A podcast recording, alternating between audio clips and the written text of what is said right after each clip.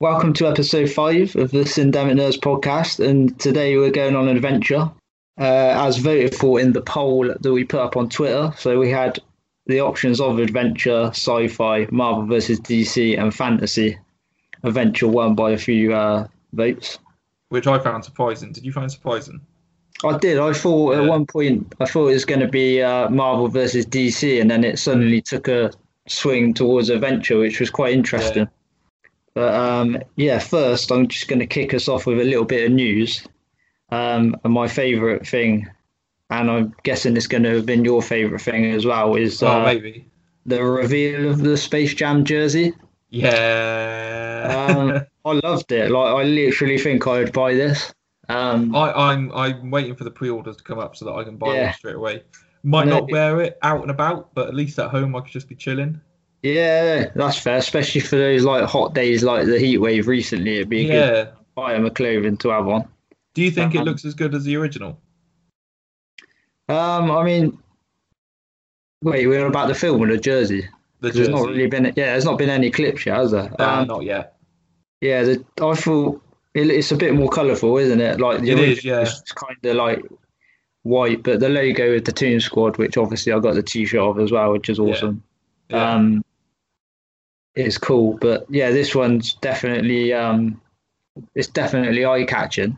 Yeah, that's what I think. It's eye-catching. It's a bit more modern as well. Yeah, I know there's going to be some. It's not, is it? It's like it's more 80s. I don't know. Just the colour. Yeah, no, you mean I know where you're coming from. Yeah, it like pops, if you know what I mean. You're like, wow. Yeah, I think there's going to be some haters out there for having a sequel to Space Jam, but you got to look at it as like it's a new era sort of thing and a tribute, I think. Rather than it's going to be different. Yeah. So hopefully it'd just be a bit of a light summer release for next year. Yeah. I also saw they're doing a remake of Planes, Trains and Automobiles. I don't know if you've seen the original with John Candy and Steve Martin. I've not seen the original, but I've seen the news of this, isn't it? Kevin Hart and Will Smith. Yeah, it is. So I'm not too sure. The original is really worth a watch. Like John Candy and Steve Martin really bounce off each other. So give it a go at some point. I think you'll like it. I think I will. I went through an 80s comedy stage. So. Yeah. It's quite goofy in bits, but it's heartwarming one. And again, like they're two like really good comedy actors of that era. So I love John Candy. It's a shame that he, obviously passed away at a young age because I think he would have been like, he'd have been in loads of other flicks over the years. Yeah, definitely. And I also saw like. Just today, actually, it was announced Ben Cross, that the actor in *Chariots of Fire*, that was his biggest role, passed away, and he was only 72. So that was quite a sad bit of news I saw today. Yeah.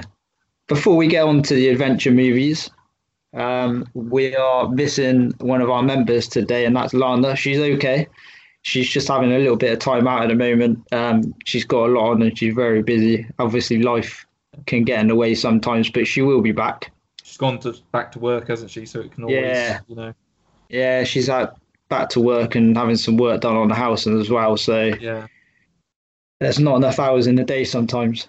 But firstly, so the topic of adventure movies, like what would you deem to be an adventure movie? I've made a list of a few I think would come under adventure movie. Again, the genres blend, and you'll see that from my mentions. So, Lewis, if you can give me your opinion on some of these. Yeah. So, I'll give you my opinion. Well, as always. Yeah, but nah. Right, so I had Jurassic Park. I think that would that's my favourite film, and I almost did do that, this one. Yeah. But I don't see it as an adventure film. Would you put it under? I put it just under kind of action, maybe a bit of sci-fi. Yeah, again, I think. But it's up to people's opinions. If you think Jurassic Park is an adventure film. Yeah, I think it's an action film. I think it's a sci-fi film. Do you know what? Again, there's elements of horror in this because there are some jump scare moments. Yeah. You wouldn't call it a horror film, but there's elements that it's like a hybrid of those genres. Yeah. I've also got Tomb Raider, Yeah, the Angelina Jolie ones, preferably. I wasn't massive on the remake. Oh, I like the remake. Did you? Yeah. It's not terrible, but I just think I grew up with the Angelina Jolie. Yeah. I think it's because I also watched that in 4DX. So that added to the film. And because I'm a fan of the new trilogy of games as well. No, that's fair. I also had Jumanji. I mean, there's elements of adventure in that, especially the latest. Yeah, I've got that on my list as well. King Kong. That's it's sort of sci-fi, but I can see that being more adventure. Yeah. I actually recently watched the original that I'd never seen. Yeah. I've seen the Peter Jackson one 1,000 times. Yeah. I really like that, but I watched the original, and although it was made, I think, 40s. Mm. It's really quite a good little movie. It's got the sort of Ray Harryhausen looking models of King Kong and the dinosaur, but it doesn't look crap. It looks it looks good for the the era that it was made in. I was going to say it probably looks outdated now, just because of the era it was made. Yeah, I mean it does, but it doesn't look. You look back at some of those old films, you think, "Oh, that looks really tacky." I don't think it looked tacky. I appreciated what they were trying to do at that time, because you've got to remember, what they had available to them back then. Yeah, this was, I imagine, a groundbreaking film. It would have been how we react to seeing CGI now. They would have been reacting in the same way. And the other ones I got, these are sort of, this is where it gets a little bit you might sort of put it disagree. Okay. I put Goonies. No, I won't disagree with you at all. I think Goonies is an adventure film, and I'm annoyed that I didn't think of it to do it as my film. Yeah, but we've picked franchise movies to talk about, haven't we? But so, Goonies, I did go. This was yesterday. I went, oh, that would have been a good choice, because it is really much an adventure film. I do love the Goonies. I love to talk about that in a bit more depth in a future episode if we can. And the last one I put on my short list really was, again, I feel like this is one that might be a bit, people might disagree with, because it comes under sort of spy movies, but it's still adventure-y. And I felt like the second one especially was, and that's Kingsman. Okay. I see it more as an action film, in all honesty. Yeah. But I can see the adventure qualities of the second one, as in the tropical jungles and then that's it. I'm thinking with adventure, you got to think of the different locations used, and in the Golden Circle, there's quite a lot of different locations that come into play. But again, that wouldn't be my first thought adventure. No, it's just, for me, it's it's a spy sort of. It's bordering on a comic book movie, really. The kick-ass sort of films. It's got that vibe, and obviously it's the same. It's the same company, I believe, that produced it. I've got some, I think, that you've not mentioned. Yeah. Shoot. Right. Let me tell me your opinion on these ones, right? Because I was trying again, you. I'm like, oh yeah, but you've got fantasy. Fantasy should be a separate thing to adventure. Right, in my opinion. So I'm going to name some and see what you think. You might not have seen these ones though. So yeah, go for it. Dora and the Lost City of Gold. Yeah, I mean it's a family movie, but it is adventure, really. It is, isn't it? All those you think about the tropics and the little kind of action-packed set pieces. That's how I look at adventure. The set pieces. Yeah, for sure. Yeah, because another film. Well, another franchise, I'm the Pirates of the Caribbean series. Yeah, and do you know what? When we decided on our choices, I was thinking, what else could I gone for? Especially the franchise ones. And Pirates of the Caribbean, I think, would have been my next choice after my choice. Yeah. Oh, I get you. And go on. It's great. The first one is one of my favourite films. I love Curse of the Black Pearl. Yeah, it is a good film. And Jack Sparrow is an iconic character. If you think of adventure heroes, then he's going to be right up there on the list, I think. Yeah. So I think that's a great shout. Yeah, I know. It's one of those things again where I was like, oh, I could have picked that. I'm still happy with my choice, but there's so much that you could talk about with the Pirates of the Caribbean series. Yeah, again, I mean, it's something that, you know, down the line we can revisit easily. There's a lot of mileage there. Yeah. Any more? This is the one where you might disagree on. But I was thinking Gladiator. Oh, see. It's like, what vein of category does that go in? Because it's not a straight up drama. Yeah, but I wouldn't say it's an action film as well. It's not really, although it's got obviously elements of history. It's not based on a true story as such, is it? It's like I think of these films as like Swords and Sandals epics. So you've got like Gladiator and Ben-Hur. Yeah. Clash of the Titans.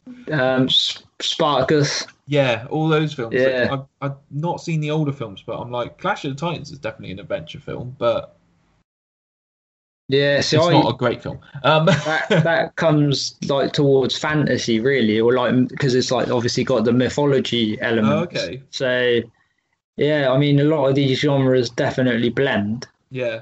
I can see where you're coming from, but I don't know with Gladiator. Like, I think I can see why you would say it, but it doesn't. Again, like adventure, you think of all the different locations, and it's mainly set in sort of one location, isn't it? That obviously, you picked the film that you first bought when adventure, and I picked my first choice of obviously when someone mentions adventure, it's the first film I go to. Does that make sense?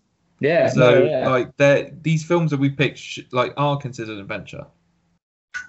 For sure. I mean, your choice, which we'll find out obviously in due course. I love my choice, by the way. Just gonna say that is, as soon as we act like this topic was chosen, I thought I couldn't have picked two better choices for us to probably talk about. Yeah. I mean, I think it helps that I just recently watched my choice as well. So I was like straight away, oh yeah, that's it. Yeah, well, as soon as we settled on it, I rewatched the series, and it did not disappoint on revisiting it. It'd been a few years, but I loved going back to it. And yeah, without further ado, should we get cracking on those? Yeah, all right then. So I picked Indiana Jones, and again, like you might think. It's a predictable one for adventure, but I think it does epitomise the genre of adventure. Yep, and again, I'll get onto it, but there's elements of other genres in there, and I'll mention those as I go through.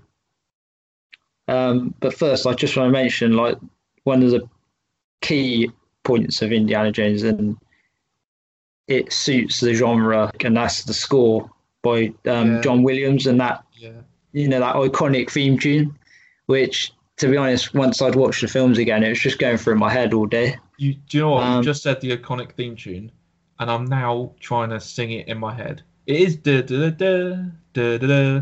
Correct. That one. Yeah. Da da da da da da da. Yeah, I know it. Yeah. That's the one, mate. It is an iconic theme tune, and that is just a big part of it for me. And it has been all my life. Like when I first watched them when I was a kid, and you look at that hero of Indiana Jones, obviously portrayed by Harrison Ford, and I wanted to be him so much. Like, I looked at this guy and I was like, he's so cool. And I want to be able to do all the things that he's doing and, great. But I did see that George Lucas was actually reluctant to cast Harrison Ford in the role. He was, wasn't he? Yeah. And I didn't know that. I knew there was another actor that was lined up for it at one point, but I didn't realise that he was George Lucas was actually reluctant to cast Harrison Ford, because I know, again, we only know Indiana Jones as Harrison Ford, but he's so good. For me, it's just perfect, especially from that era, because he obviously played Han Solo, and that was shot him to fame. Mm-hmm. But yeah, originally Tom Selleck was lined up to play the role. No, I can't see Tom Selleck. And as much as I like Tom Selleck in his different roles, I just, I can't, I don't know, I can't see it really. And no, I think Harrison Ford was definitely the right selection in this case. Yeah. So our introduction to Indiana Jones is through Raiders of the Lost Ark, and it's set in 1936, and Indiana Jones is a professor. You don't know that straight away because he's sort of like knocking around in the jungle looking for... Knocking around in the jungle, yeah. He just happened to found himself in a jungle. Yeah, I don't know what he's doing there, but, you know. Yeah, he's just knocking around, isn't he?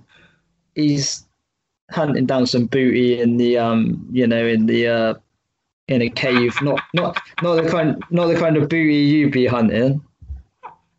And hunting down the booty.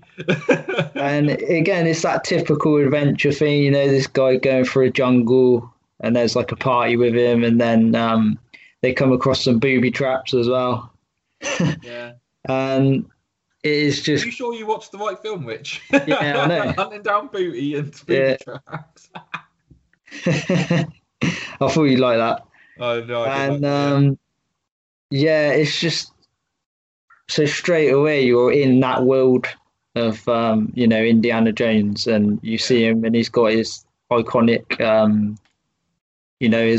outfit with his fedora on, and you know he's flying across like it's a bit blag in places, but that's why we want to watch it. You wouldn't watch it if he was doing just everyday things, mm-hmm. But yeah, in this one, he sort of ends up fighting the Nazis, and it kind of climaxes with, and this is where it gets into sort of sci-fi elements because, spirits emerge and it's quite scary actually in like bits if you're a younger viewer. Is it a PG? I think it's the most it's a 12. But like a guy's head explodes at one point, and you're just like, shit. You know, this is pretty messed up for like, and you know, suddenly you don't expect it. And I think that's what's so good about the film is that you're like, whoa, hang on, what have I missed? Yeah, that's it. And it's also got obviously its comedy elements, which I think is a big part of an adventure film as well. Yeah, with adventure, you've got to have the balance of comedy, but also your serious moments. Yeah, you know, they're two big things, and I think if you don't get the right balance, I think you're in danger of affecting the film. Yeah. So my fun fact for Raiders of the Lost Ark though was that it was actually turned down by a lot of studios before it came out, and even though Spielberg and Lucas were on board, studios still weren't keen. But apparently Paramount finally settled on it, so I'm glad they did. Yeah. I've got another fun fact for you if you want to hear it. It's my most favourite fact of Indiana Jones. Yeah, so, you know, the iconic scene where, the bad guy brings out his sword, starts swinging it. Right. And then Indiana Jones just pulls out a gun, bam, shoots him. It's a bit funny, isn't it? Yeah, that's hilarious. That bit. Did you know that wasn't in the script? Basically, no, Harrison Ford had the flu. And there was meant to be a massive sword fight. Yeah. But he was just like, I can't. So they literally just, if you look closely, he looks like shit. So that's why he just pulls out a gun and just goes bam. Oh, no way. And I think it added to it. Yeah, I love that. Yeah, again, like, you know, serious moment. He's like hunting down Marion, trying to find her. And then this guy's like swinging a sword. And then you're like, he looks pretty sort of like scary as well, the way they filmed it. And then without like in a split moment, bang, and he's dead. And it's just like Indiana's just back on doing what he's doing. Like he just killed a guy. It doesn't matter. Yeah. I think it's called like You Bought a Knife to a Gun Party or something like that. Can't remember. Right. Like this. It's got the scene is so like famous in the Twitterverse, I suppose. That I love it. They labelled it something. But yeah. And I think that's a big part of the franchise is those little moments that they chip in. Yeah, definitely. You've always got a greatest moment. Yeah. So yeah, Raiders. That's our introduction to Indiana Jones, and it's a strong movie. The follow-up film to this was Indiana Jones and the Temple of Doom, and this I don't know if you know. I had heard this in the past, but it's actually set pre Raiders of the Lost Ark. year before. Yeah. So although it's made after, it's actually set beforehand. I might watch these now then. Yeah. It's only got 57 on Metacritic, this one, which I was really surprised by. Really? Yeah. I mean, I'll be honest, this is my personal favourite of the Indiana Jones. Yeah, and do you know what? After rewatching them, there's something about this one. I seem to know a lot more of it, and I think I've seen it a lot more. And I think because maybe it's a bit, because I'm kind of thinking back, it is quite camp in places. Yeah. Again, it's though, like, I think it's like maybe they've taken too much serious stuff out and added too much fun. But I saw it as a kid, and that's why it's my personal favorite. Maybe, but there are some pretty dark moments in it, which I'll get onto shortly. But yeah, this one begins. He's in sort of a Shanghai restaurant with some gangsters and that. And yeah, do you remember the name of the restaurant or the bar they're in? I do, because that's actually my fun fact. Is that your fun fact? All right, well, you've just nicked it. So I'll do my fun fact now. I love it. So I love this fun fact. The club is called Club Obi-Wan. Yeah, it's so as great. A link, as a little nod to Star Wars. I think that's quality. Oh, I think it's just great. Yeah, but starts in Shanghai, and then he ends up sort of going to this Indian village, and all the children have disappeared, and they've taken like a relic as well. So it's in a bit of disarray, and of course, who's there to save the day? Indiana Jones. And he ventures to a palace with his little sidekick, Short Round, who's also the actor in Goonies. It is, yeah. I think some people will probably be annoyed by his inclusion, but I quite like him. I think he's like a funny little, I think adults at that time wouldn't, but I think kids would. Yeah, totally. It's like the Jar Jar Binks of the Indiana Jones world. Yeah, well, I think he's like Marmite. Like, I think you either love him or you hate him. Yeah, one of those sort of characters. They venture to a palace, and then they're suddenly there in a temple. So there's all these different locations chipped in again, and the jungle appears again, and I just love all that. It's escapism for me. Yeah. I think one of my sort of, again, this is where they get the balance of comedy and seriousness. Right. Is when Indiana Jones and Short Round are inside like a little sort of, well, it's like a trap, and the ceiling's coming down to kill them, and they're relying on Willie to save them. And hold on. Willie? Willie, the girl. Is that her name? Yeah, yeah, it's Willie. Wait, are we saying Winnie as in Winnie the Pooh? Willie. That is her name, yeah. I thought her name was Winnie. Hang on. Carry on. Right. Anyway, that scene when they're about to get crushed, which, bearing in mind, this is pretty. It's not a great situation to be in, but it's still, they've managed to make it a comedy moment when Harrison Ford just looks through, and he goes, "We are going to die." Yeah. And you're just looking at him, his face, and you're like, he's poking his little, his face through this little hole, and you're like, this shouldn't be funny, but it is because of that, just that line. I think he says it so well, doesn't he? He just kind of comes off. Yeah, he's just, he's a natural, isn't he? Really. And it is Willie. I genuinely thought it was Winnie. It's Willie. It's Willie. Willie, yeah. So anyway, they end up in like the temple, and this is like a really horrific scene. Again, elements of horror are plenty here. Mm-hmm. And they're doing like a human sacrifice, and they take the guy's heart out, and he's still alive. And you're like, what the fuck is going on here? He says like Gadamanda or something, and just like. Yeah, and his heart's in his hand. And you're like, this is where it takes a bit of a turn, and it's gone from adventure to like horror movie. Yeah. It's shocking. Like, yeah, when I was a kid, that really like freaked me out. I remember I actually watched it for the first time around a mate's house. Yeah. I didn't know what was coming, and I was like, what the hell are we watching here? Like, I thought I was watching Indiana Jones. Like, so that freaked. I imagine that probably played on my mind a few days after. Do you know something else that scared me in this film, right, when I was a kid? What's that? You know, when they're eating monkey brains. Yeah, Joe. Don't know why. It freaked me out. They're at the dinner prior to going to into the sort of temple, and they Willie doesn't want to eat any of the food because it's all these different disgusting things, and there's a fat guy on the other side who's loving life. Yeah, loving those monkey brains. It comes out this monkey's head, and he's chilled monkey brains, and she's just gonna puke. And as an adult, it's funny. As a kid, the effects were so kind of realistic. You're like, what? Yeah, I still think the effects in it don't look. They're not dated now, to be fair. Yeah, but again, the same with Star Wars. Lucas, he does stuff, and it doesn't look tacky even now. We're talking 40 years down the line. Yeah. But yeah, the climactic scene in this is where the main villain gets eaten by crocodiles. So that's pretty messed up as well. Yeah.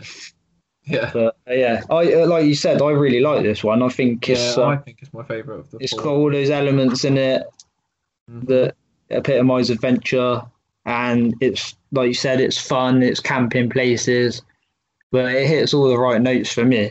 Yeah. And then the third instalment of the Indiana Jones. I'll be honest, I've never seen this one. Have you? You haven't seen The Last Crusade? No, I've not seen The Last Crusade, mate. Crikey. I know. Shocking. Right, I'll try not to ruin it for you, Dan. Yeah, if you could, actually, because I do need to still watch it. I know I do. Basically, so it starts off in 1912 this time, because you flash back to a young Indy. Okay. And you discover why he had the phobia of snakes, and he gets given a fedora by another adventurer who's a bit of a villain, but he's kind of more of a rogue. Right. So he kind of gives Indy the hat as you feel like it's a passing on of the torch, if you know what I mean. Yeah. And and then it goes back to sort of present day, which is now 1938.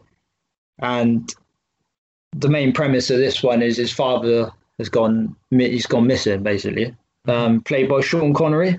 Mm-hmm. And it's the Nazis are the main antagonist again in this one. So it's prior to World War II, basically 1938. Yeah. Sounds like it's kind of harking back to the original. Yeah, for sure. There is one funny moment I'm going to mention in this. It's a little bit of a spoiler, but it's not going to ruin the whole plot. Okay, as long as it doesn't ruin the plot, I'm happy. There's a woman that's in this film, and there's a scene when Indiana Jones and his father look at each other, and they realise that they've both slept with her. Right. So that's quite a funny moment. Yeah. Again, I won't go into too much detail, but yeah, you'll. It's funny though. It goes back to those little moments they chip in. Yeah. During a serious scene. Yeah. There's quite a funny chase scene in this one as well. Again, I won't ruin it for you. Is it involving a train? No. Oh, okay. It's he's on a horse at this point, Indiana Jones. Oh, okay. And it's a funny moment involving him and his father, so it's definitely worth checking it out for the partnership of Harrison Ford and Sean Connery in this one's brilliant. Two huge actors for their time. Yeah. And yeah, they bounce off each other really well. So again, it's excellent casting. Mm-hmm. And basically the main plot for this one, though, they're in search for the Holy Grail. So it brings in those sort of sci-fi elements. Yeah. This one, without giving too much away. Yeah, there's always a MacGuffin for them to kind of. Yeah, totally. I love that. I love the MacGuffin. Yeah. So yeah, my fun fact for this one is, which I just thought was weird, but yeah. There's a scene where there's a load of rats appear, and they actually bred 2,000 rats for this movie. For a scene, because obviously they couldn't just use everyday rats because they'd have disease and stuff. Yeah, yeah. So I just thought that was mad. 2,000 rats bred specifically for this one scene. Poor daddy rat sat in the corner and going, "Oh, I'm spent." Yeah. Yeah. So yeah, that's my fun fact for The Last Crusade. But yeah, if you haven't seen that one, definitely give it a watch. I've not. I do need to watch it. It's the only one of the four I've not seen. I was gutted because I went to rewatch it the other day, got about an hour in, and the DVD just froze. Oh, no. And no matter what I did, it wouldn't. I wiped it and everything, and yeah, it just wouldn't work. And I was gutted because I hadn't seen it for a few years, and I was loving it. Watch it. Yeah. So I'm gonna have to repurchase maybe on Blu-ray for that. I would. You can get the box set quite cheap. Yeah, I might check it out. And then the final installment, or the latest installment, because they are going to do another one, aren't they? Apparently in 2022. Yeah. And it's still going to be Harrison Ford as well. Yeah. So it could be interesting. I do not know. But yeah, the latest installment was Kingdom of Crystal Skull, which is it's set 20 years after the others, so we're in the 50s now. That's right. And this one gets a lot of hate because it does. Yeah, and I mean, how do you think of it? I'm on the side of I actually like this one, to be honest. I'm on the side of I like it as well. Yeah, I think obviously you got your fans of the originals who probably went to see them when they came out.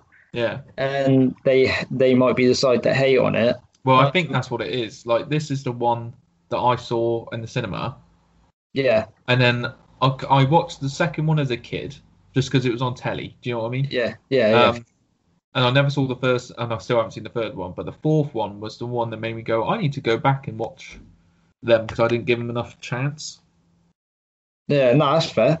I mean, it's going to be a bit different. It's 20 years after, you know, lots happened in cinema during those 20 years. This one came out in 2008. Yeah. You know, the other ones came out through the 80s. Yeah.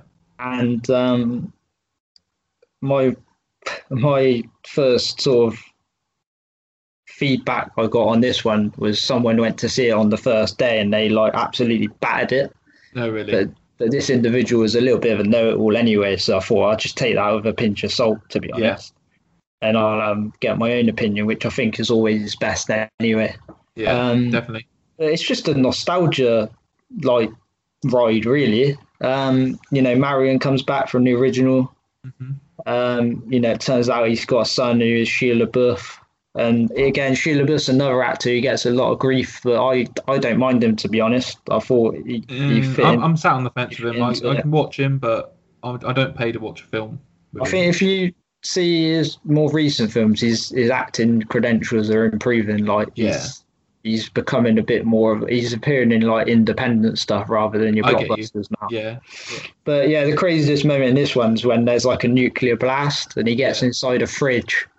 Yeah. And it's just ridiculous, but at the same time, it's I don't care. I don't care. It's Indiana Jones. I don't mind. I thought it was funny. Yeah, it is. You summed it up with take it with a pinch of salt, really. Just you've got to. Otherwise, I mean, there's only I think two scenes that I can think of that I wasn't a massive fan of. Yeah. I think you're going to mention them, so. No, go for it. There's one scene where Shia LaBeouf is swinging with monkeys. Yeah, that's a bit. I've got to be honest. That was a bit. I was okay.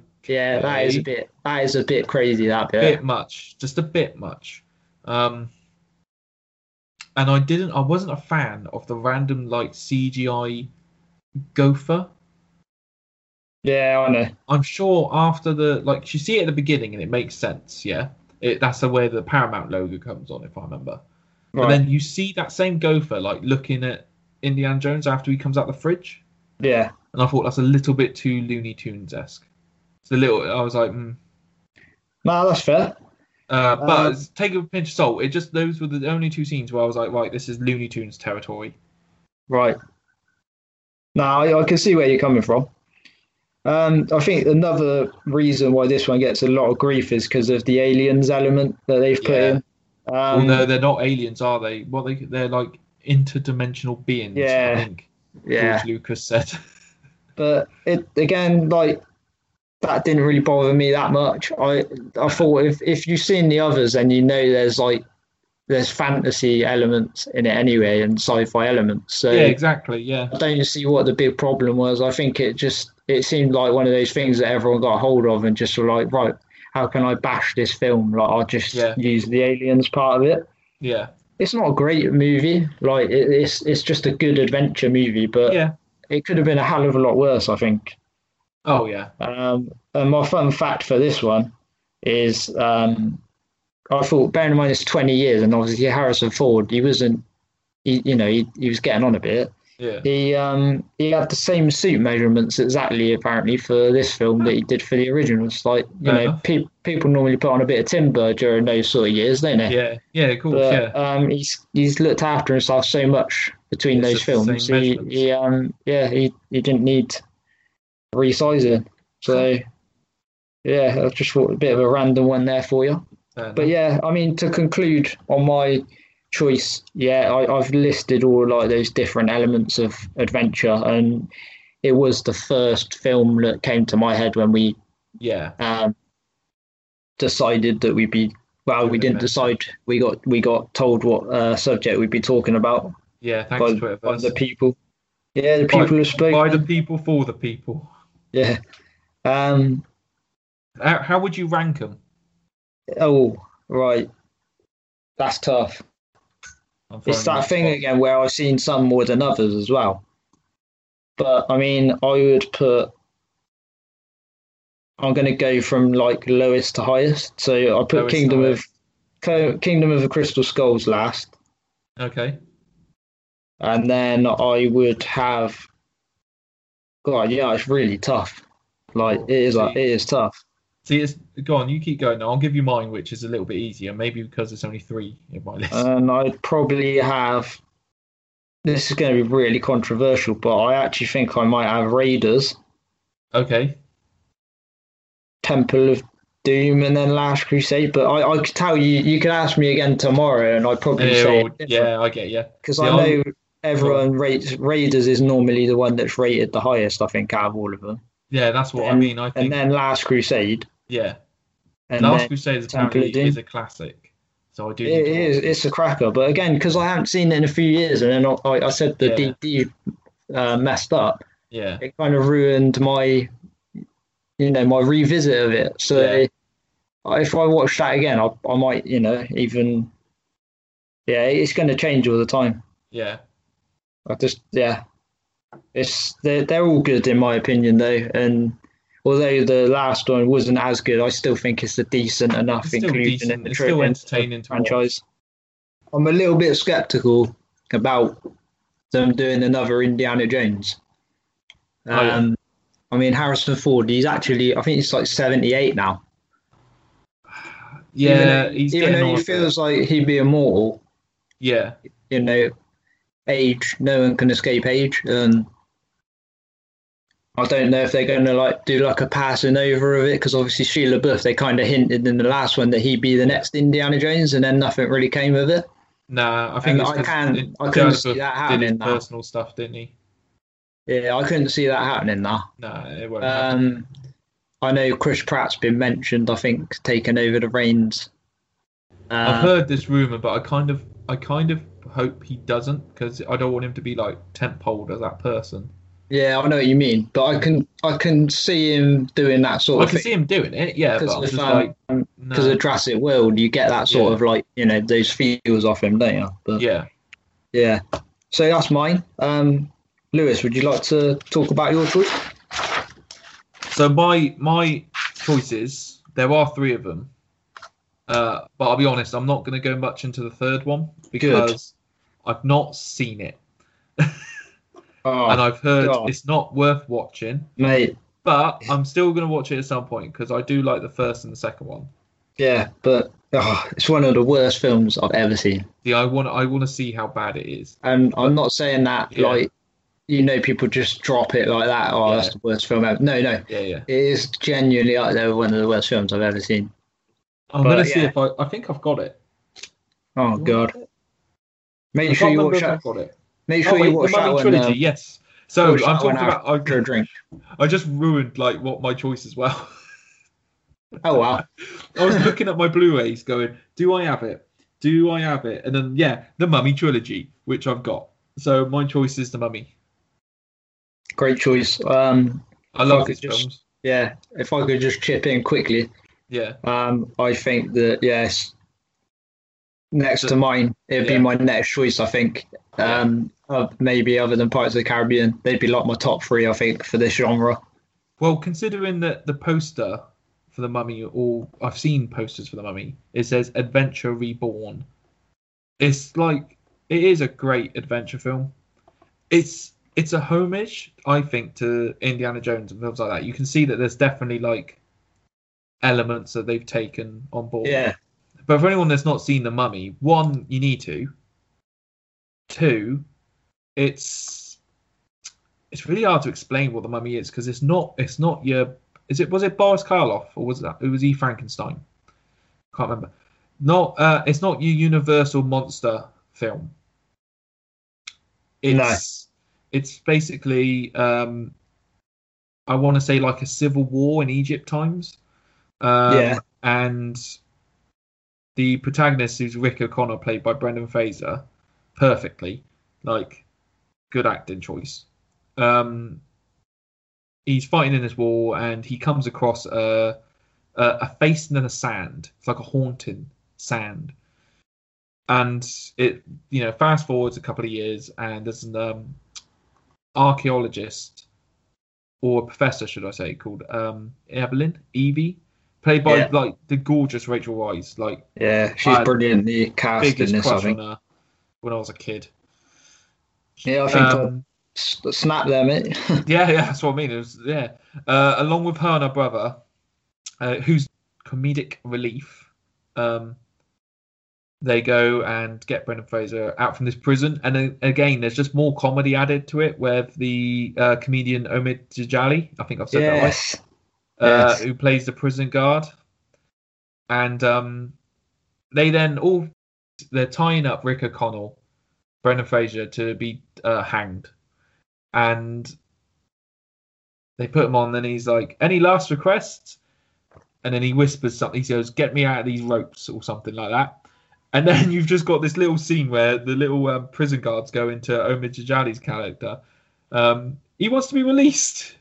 And then Omid Djalili's just like, no, you can't release him. It's out of the question. Like, no. And then he just... It's just little things like that I just love about this film. It's just, like, really funny and really memorable for a film that's like this. But anyway, so they meet up. They go... They're in the... they find a key, basically. And this key can open up the chest of Imhotep. But you don't want to open the chest of Imhotep, because he comes and get you. He's the mummy. I mean... And then it goes into kind of just adventure fare with their set pieces. You've got it, you know, there's a big set piece in Egypt in the pyramids, and then it's in like Cairo, the town. And during that sequence, you've also got the plagues happening. They then get onto a plane, and there's great action set piece. It's a 2-hour long film, but it really doesn't feel 2 hours long. And considering it's 1999, the CGI is all right. It could be better, but it's still good. It doesn't take you out of the film. No, I think this the CGI parts, some of that was a bit creepy, like the scarabs especially. Like, that was something that really shit me up when I was a kid. And you know, The Mummy generally, it freaked me out, but like you said, it's got that comedy element as well to balance out. Well, that's the thing. I thought, because in 1999, I would have been 8. You would have been 7, wouldn't you? I would. I don't think I saw it when I was 7. But no, well, I didn't want to, because the trailer was so... The trailer made it look like a horror. Yeah. And I just remember going like, I'm not watching that. I am not watching that. That is terrifying. You've got the mummy stealing body parts. You've got, like you say, scarabs going through people's flesh. I was like, I'm not watching it. Not watching it. I was adamant. My it was more my mum, I think. I think my dad went to watch it, but he wasn't a fan of it. But my mum thought it was a straight up horror film, and she's a fan of her horrors, so she went to go see it, and she come back and was like, "No, Lewis, you're fine to watch it. You know, this is her. This is her telling me that a 9-year-old can watch it." She's like, "It's not scary. Look, I will watch it with you." And that's the first time I viewed the film, right? I was sat with my mum, the age of 8, watching The Mummy. Crikey. And that's like leading... I was going to say that's like leading a lamb to slaughter, but if you loved it... Yeah, that's what I mean. I loved it. I think it's because the trailer was more scary than the actual film. Yeah, I know you do get that really with certain trailers. Like you see it, and the actual film is completely not like it. They come like out of context, don't they? The trailers sometimes. Yeah, because that's why it's 100% an adventure film, because it didn't really scare me. Although there's elements of it.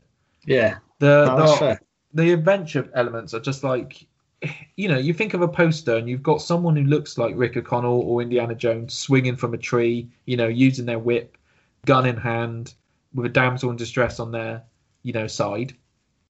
Although in this day and age, you know, I'm sure you wouldn't have the damsel in distress, because women just, you know, they know how to look after themselves. Yeah, for sure. Well, they kind of showed that in this film, actually, because Evelyn is kick-ass. So, yeah. And I just like this film because it doesn't get boring. It's very adult, but that might be because I saw it as a kid. It's one of those films where I've got on my phone. I bought it digitally, because I could just put it on and watch it. Yeah, it's definitely... Well, it's not really hard to follow, is it? It's one, really, not hard to follow. The story, you know, is basically there's a chest. They go open it. There's a book of the dead that makes the mummies alive. And that's what happens. And there's always a great scene where, like, I can't remember the actor's name. I want to say Jonathan Hyde. He plays, you know, Alan Parrish's father in Jumanji, in The Hunter. Yeah. Yeah, him, yeah. He, They open up the book and he's all like, "No, you must not read from the book." I'm like, yeah, he's got a point, and he like you wouldn't be opening just a random book and just be reading it. Oh mate! So every time I think of something, I'm just like, nah, don't open that. We don't know what's in there. But yeah, what's your thoughts on The Mummy before I go on to the next one? Yeah, I mean, this one, it definitely freaked me out a little bit when I was young. Like, I know you say it didn't really freak you out, but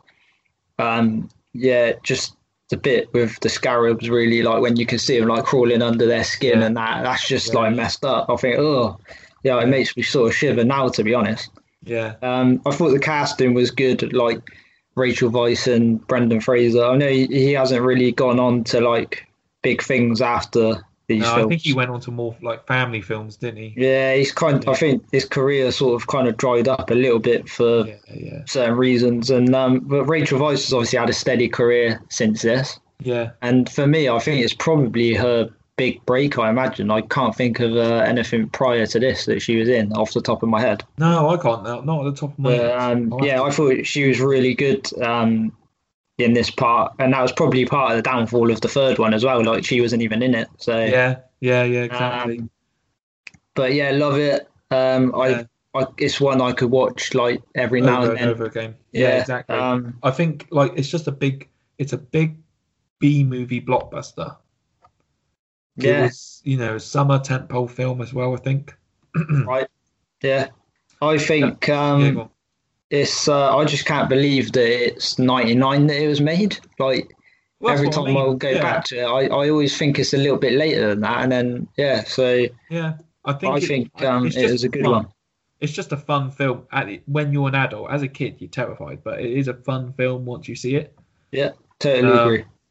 You know, and then they kind of added more fun in The Mummy Returns. Yes. And I know you love this film. Do you love it more than the first film? I think personally, again, it's probably going to be controversial. I'm going to say purely because I had this one on video, whereas I didn't have the other one. And I think it's a little bit like the first one's a 15, I think.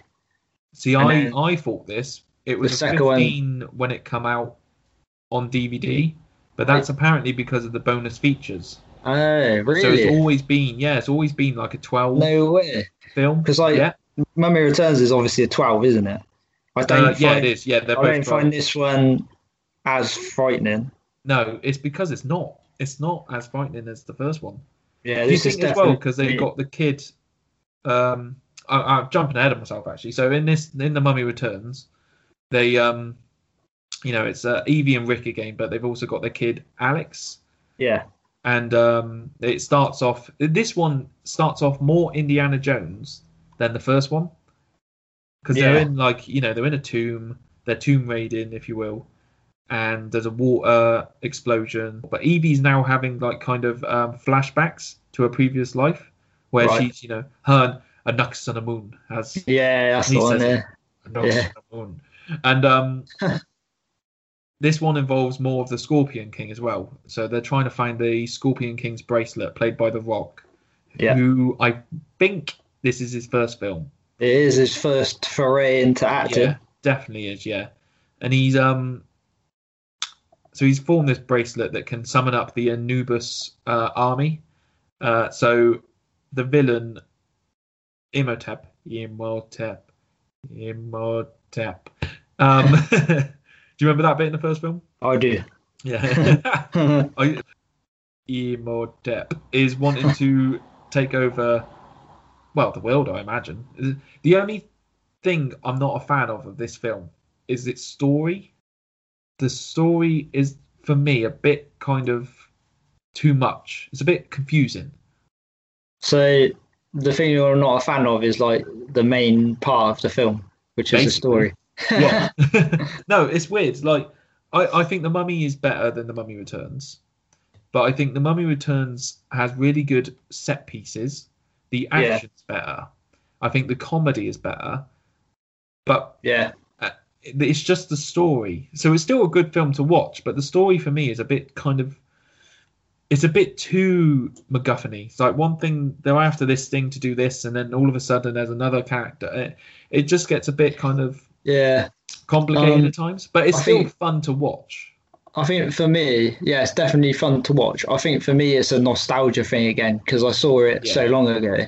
I think if I was watching it for the first time, like today, then I would be picking holes in it, I imagine, and being like, flipping out, like, oh, no, they haven't just done that. That's exactly what I've done, Although this one is more adventure than the last one, because you got to remember, they go through the pygmy jungles, don't they? And they see the pygmy mummies. And there's more kind of travelling. Yeah. If that makes sense. There's more like, I just mentioned the word travelling, and I just thought of a really good adventure film again, so I'm going to put that in as well. Tintin. Oh, I love that film. Yeah, I just suddenly went, that would have been a great adventure. I think that's a. I feel like that's an underrated film. I don't think it gets a lot of, like, talk. No, definitely not as much as it should. I suddenly went, that would have been a perfect film. But anyway, so, but in this film, they go travelling, but they I think you find this film probably more fun because it isn't that scary. I just remember as a kid, because this came out in 2001, so I was a teenager? No, I was 10/11 when this came out, and I was, you know, kind of thinking, oh, this one's better when I was a kid, because I liked seeing the mummies in London and things like that. Yeah, the whole Natural History Museum sequence is brilliant.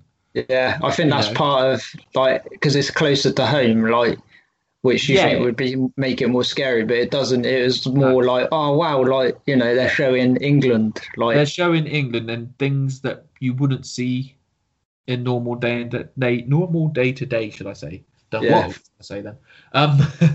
But the whole sequence, you know, they rock up on the bus, double bus, trying to get away. And he's like, a bus? And he's like, it's the only thing I could get.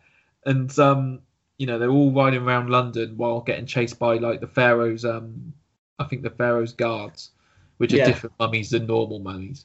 And they, you know, their nails grow long and they can jump from building to building now and things like that. I think as a kid, it's brilliant. Like, you're like, wow, this is amazing. Because you've just never seen something like that before. It's a lot of fun. And that's what these films are. They're just pure adventure fun. And if they are, like, I don't think of Indiana Jones when someone mentions adventure to me. I genuinely think of The Mummy when someone mentions adventure to me. No, that's I think that's fair enough. It is.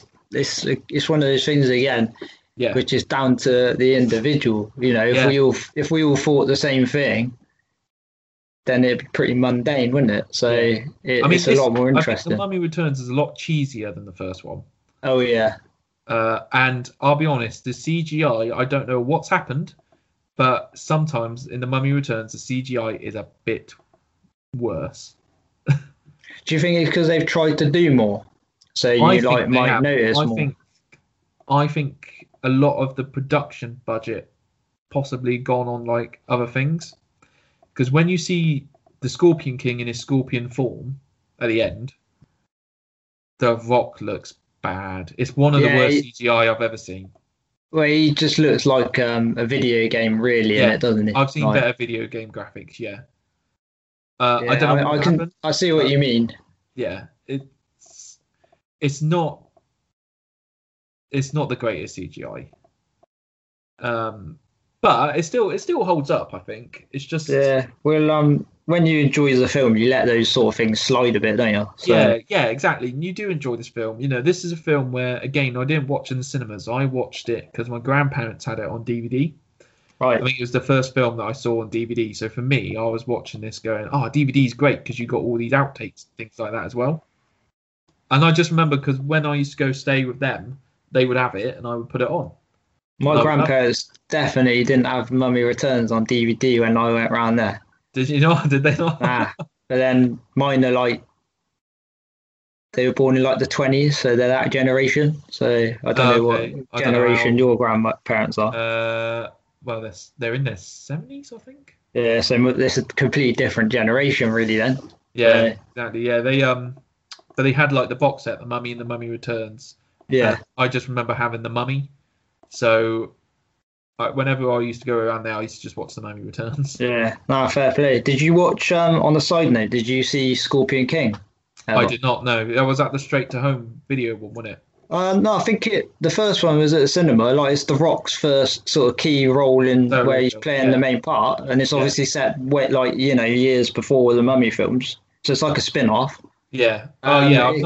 Have I seen it? No, I don't think I have. There's another one that I think it gets a lot of bashing, but it's still like for an adventure film, it's like, you know, it's quite a lot of fun. So yeah, I mean, it's weird. One of those, The Mummy is one of those things where the more you talk about it, the more you want to watch it.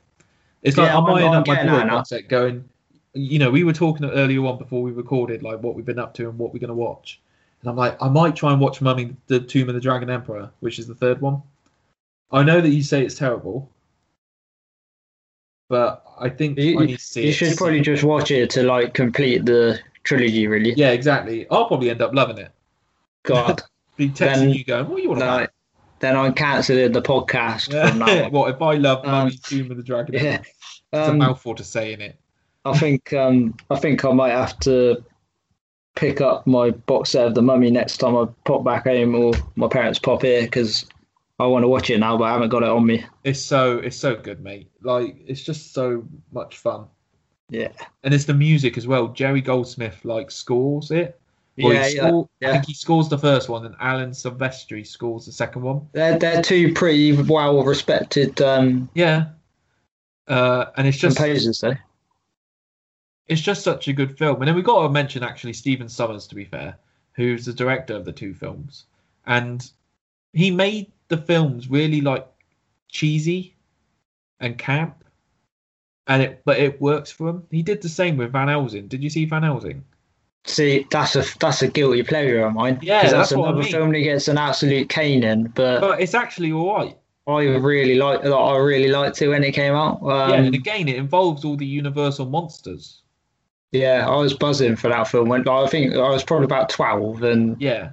I remember my parents got it. I did work experience, and my parents were like, "Oh, like, you know, you've come out for the day and whatever. We'll get you a treat." Yeah. And I was like, "Oh, I really, really want Van Helsing." So we bought that and went home and watched it that evening. Me and my dad, and I was just loving it. Like, and when you were a kid, was it one of your favourite films when you were a kid? Yeah, there's probably a spell where I watched it quite a lot. And again, at that time, I didn't have like a big DVD collection either, so I used to watch the same films over and over quite a lot. Yeah, exactly. Same. Me and The Mummy and Van Helsing. Although I was naughty, and I remember the first time I watched Van Helsing was from a pirate copy. Yeah, right. You know, we got it at a car boot, and it was just a pirate copy. And I watched it at home on this copy, and I still loved it. But I just remember thinking the black and white sequence at the beginning of the film. Yeah. Thought, bloody hell, we bought a dodgy copy. Although we still already bought a dodgy copy. Do you know what I mean? Yeah. Brilliant. But, yeah, like Stephen Summers is just quite a good little director of just making like these naff films that are actually quite good. Yeah, the thing is, like, you don't. I've said it before on here, and I'll say it again. I imagine that you don't need to watch serious, not Oscar all the time, no, bait films. Like, you know, sometimes you want to just watch something that's a little bit goofy, not too goofy, but you know, it's just a bit of fun. And like these films we mentioned, they're a massive nostalgia trip. Like, yeah, exactly, for the both of us. They're just enjoyable. They're just enjoyable films to watch. Yeah, totally. I think adventure film in general is just enjoyable. Yeah, I mean, it's what it is, isn't it? You want to go on an adventure. You want to have escapism. Like I said, when I was a kid, I wanted to be Indiana Jones. Like, I idolized this character, and I imagine a lot of people did as well. I mean, like, when I was a kid, I wanted to be a Men in Black agent. So yeah, I probably went through that phase as well, to be honest, mate. Yeah, don't blame me. I almost picked that, but then I was like, nah, it's too sci-fi. Yeah, again, it gets blurred, the genres, I think. But it blurs towards too much sci-fi. So I think you made a good choice on that one. Yeah, but again, it's a choice again. Now I'm eyeing up my Blu-ray, going, you know what? I'm actually looking forward to tonight. I'm going to make a cup of tea, get some bickies, and nice one. Yeah, I'm going to watch the third one. So yeah. So moving on. I don't know if you've been watching. I know you've been back to work, so I imagine you've not been watching those. But well, weirdly, right, I've been watching one series of films. Right. So I've been watching the Harry Potter collection. Ah, nice, mate. I actually did this earlier in lockdown. I watched. Yeah. Me and Chelsea were watching them here, and my dad and mum were watching them. Like, so each night we were putting the same one on. So we were sort of distance watching. Yeah. And it's actually quite fun because you like, even though you're not together, you still feel like you're watching it together because you've got the same thing on. And yeah, we did like sort of one every other night. And that's a series of films I just like can revisit. That's what I mean. Like, yeah. So I revisited it and I thought these films are actually quite good. I think the first one's aged quite a lot. Yeah. They are just good films. I watched throughout the week, so I started work and I kind of split them up, so they're like hour longs, and my work was the interval. Fair. Yeah, no, that's all right. You can just you flick it on. You haven't got to really have your full attention to them because we've seen them so many times. I'll be honest though, I'm not a fan of the Half-Blood Prince. That is actually probably one of my least favourites. Yeah. We won't delve too much into that because I think we're planning a Harry Potter sort of special. I think Harry Potter form would be good in the near future, so keep an eye out for that one. Yeah. Anything else you've been watching? Did you say you'd seen something in 4DX? Now the cinemas are open. Yeah, I watched Jurassic Park in 4DX again. Jurassic Park is the most perfect film ever made. So I bet that was worth it in 4DX. I'm not overly fussed on doing it just because of I don't know if I'm going to like the sort of motion feeling while I'm watching a film. Like films, and I'd say Jurassic Park is a perfect film to watch in 4DX as your first time because you've got 5 minutes at the beginning where the seats move and stuff like that, and you can kind of think to yourself, right, is this for me? Yeah. And then you've got like probably about 40 minutes where the effects are happening and stuff like that, but you know that towards the end it starts picking up and you'll know if you're comfortable. Okay. So it's a really good film. But I've also been watching. I watched Doctor Sleep last night, and I know you've not seen that. No, I haven't. It's one I've really got high up my list. Really need to watch it, Rich. It's so good. Yeah, as soon as I've seen it, I'll let you know my thoughts. But it's definitely film. Right up there. I missed it at the cinema, unfortunately, for one reason or another. But, don't go into it expecting an adventure. It does work out like a book. Obviously, it's based on Stephen King's book. Yeah. So it is very quiet. Yeah, I'll stick with it. You know, I know it's quite long, isn't it? But it doesn't really bother me. I think it's 2 hours and a half. I watched. Yeah, that don't bother me. Really. So. Oh wow. Well, it's still like the 3-hour version. He did a director's cut. Yeah. But he's done it so well. I watched it at the cinemas, and then I watched this 3-hour version. Genuinely did not know what he'd added because I left it so long. Yeah. Before I watched it again. Yeah, I've had that a few times where you watch the director's cut. Just feels like a great film still. Nice. Yeah, I'll definitely. It's right up there on my list. I've been watching a few films at home. I've not been to the cinema yet. I'll plan to a little bit further down the line. Yeah, of course. But I watched. Firstly, I watched a documentary by Michael Moore who did Fahrenheit 9/11. Yeah. It's called Sicko, and it's about the healthcare system in America. Yeah, I've heard of it. It's truly shocking. I mean, it was made like over 10 years ago, but it's still relevant today, which is like what makes it even more shocking. I think like nothing's really been done, so that's worth checking out if you like these sort of documentaries. I watched his Bowling for Columbine. Yeah, that's a good one. I mean, this it's a heavy topic, obviously, but it's well put together, and it gets over the point well. But also, sadly, it's a film that's got to keep you entertained. Do you know what I mean? Like, it shouldn't have to keep you entertained because of the, the subject. The subject, that's the word. Yeah. It shouldn't have to keep you entertained, but he manages to keep you informed, but also keep you awake so that you can still focus on the subject. Yeah, no, totally. I also watched The Nightingale, which just dropped on Netflix.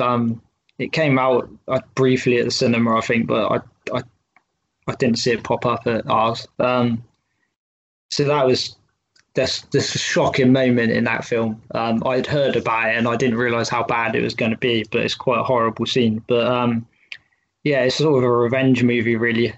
Yeah. And it's a different sort of twist on it. You know, it's not like you're sort of Taken. It's completely different to that, and it's set further back in time, but that's worth checking out if you read up on that one a little bit.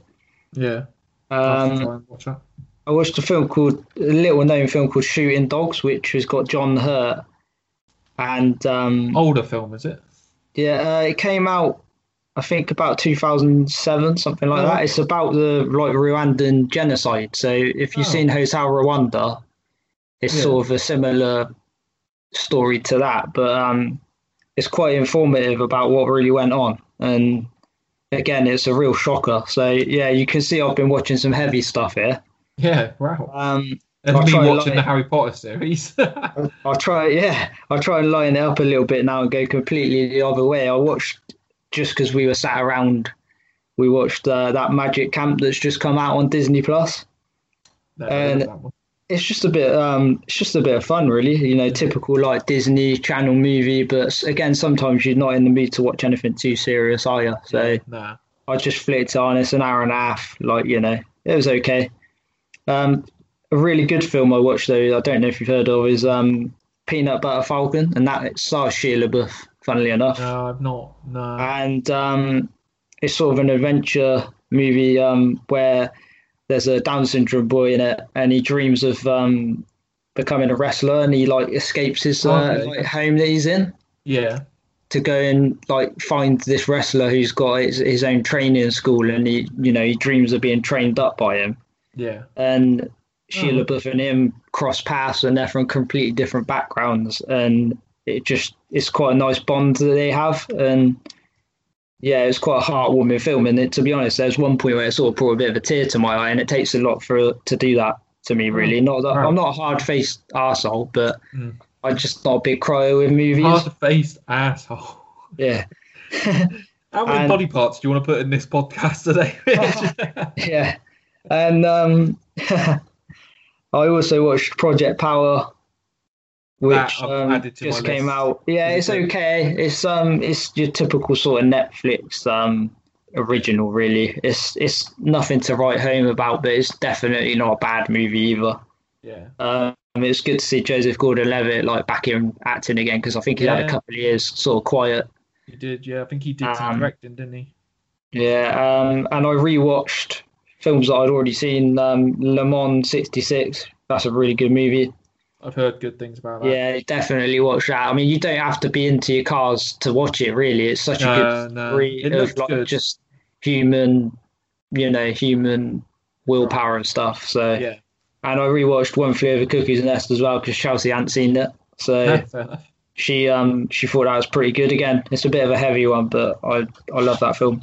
Yeah, are you going to watch the TV series? Yeah, that's kind of what we were preparing for, to be honest. Like, it's pretty messed up. And I think, I know it's by the same producers for American Horror Story. Yeah, I can't remember, isn't it? Ryan something, I think. Yeah, it escapes me. But we've just been watching the first series of American Horror Story, actually. And, it's a good series.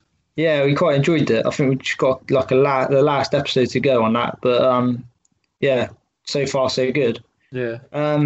As with regards to coming soon, we've got Tenet, obviously, looks to be finally coming out.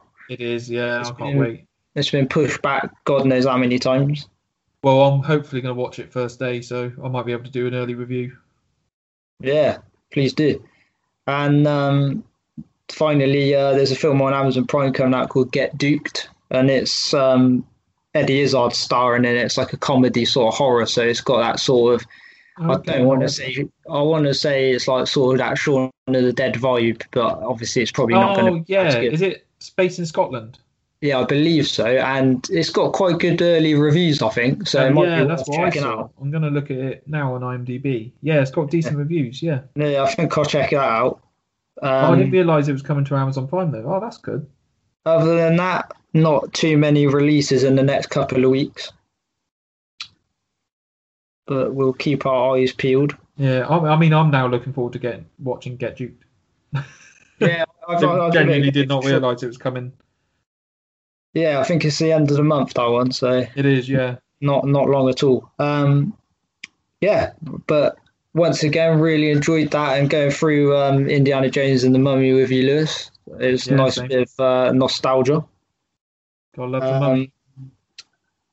It was a good pick by our audience as well on our Twitter poll. Mm. Are you going to do another Twitter poll? So thanks for inputting on that. We could always put another poll out. Or I know there's some positives for the other ones that didn't quite win, Marvel and DC and sci-fi. So maybe we could venture onto those because again, it kind of blends in with adventure. Does, yeah. So, yeah. Yeah. So, thank you for listening. And then keep an eye out on our social media for what our next topic's going to be. Yeah. Cheers, guys. Bye. See ya.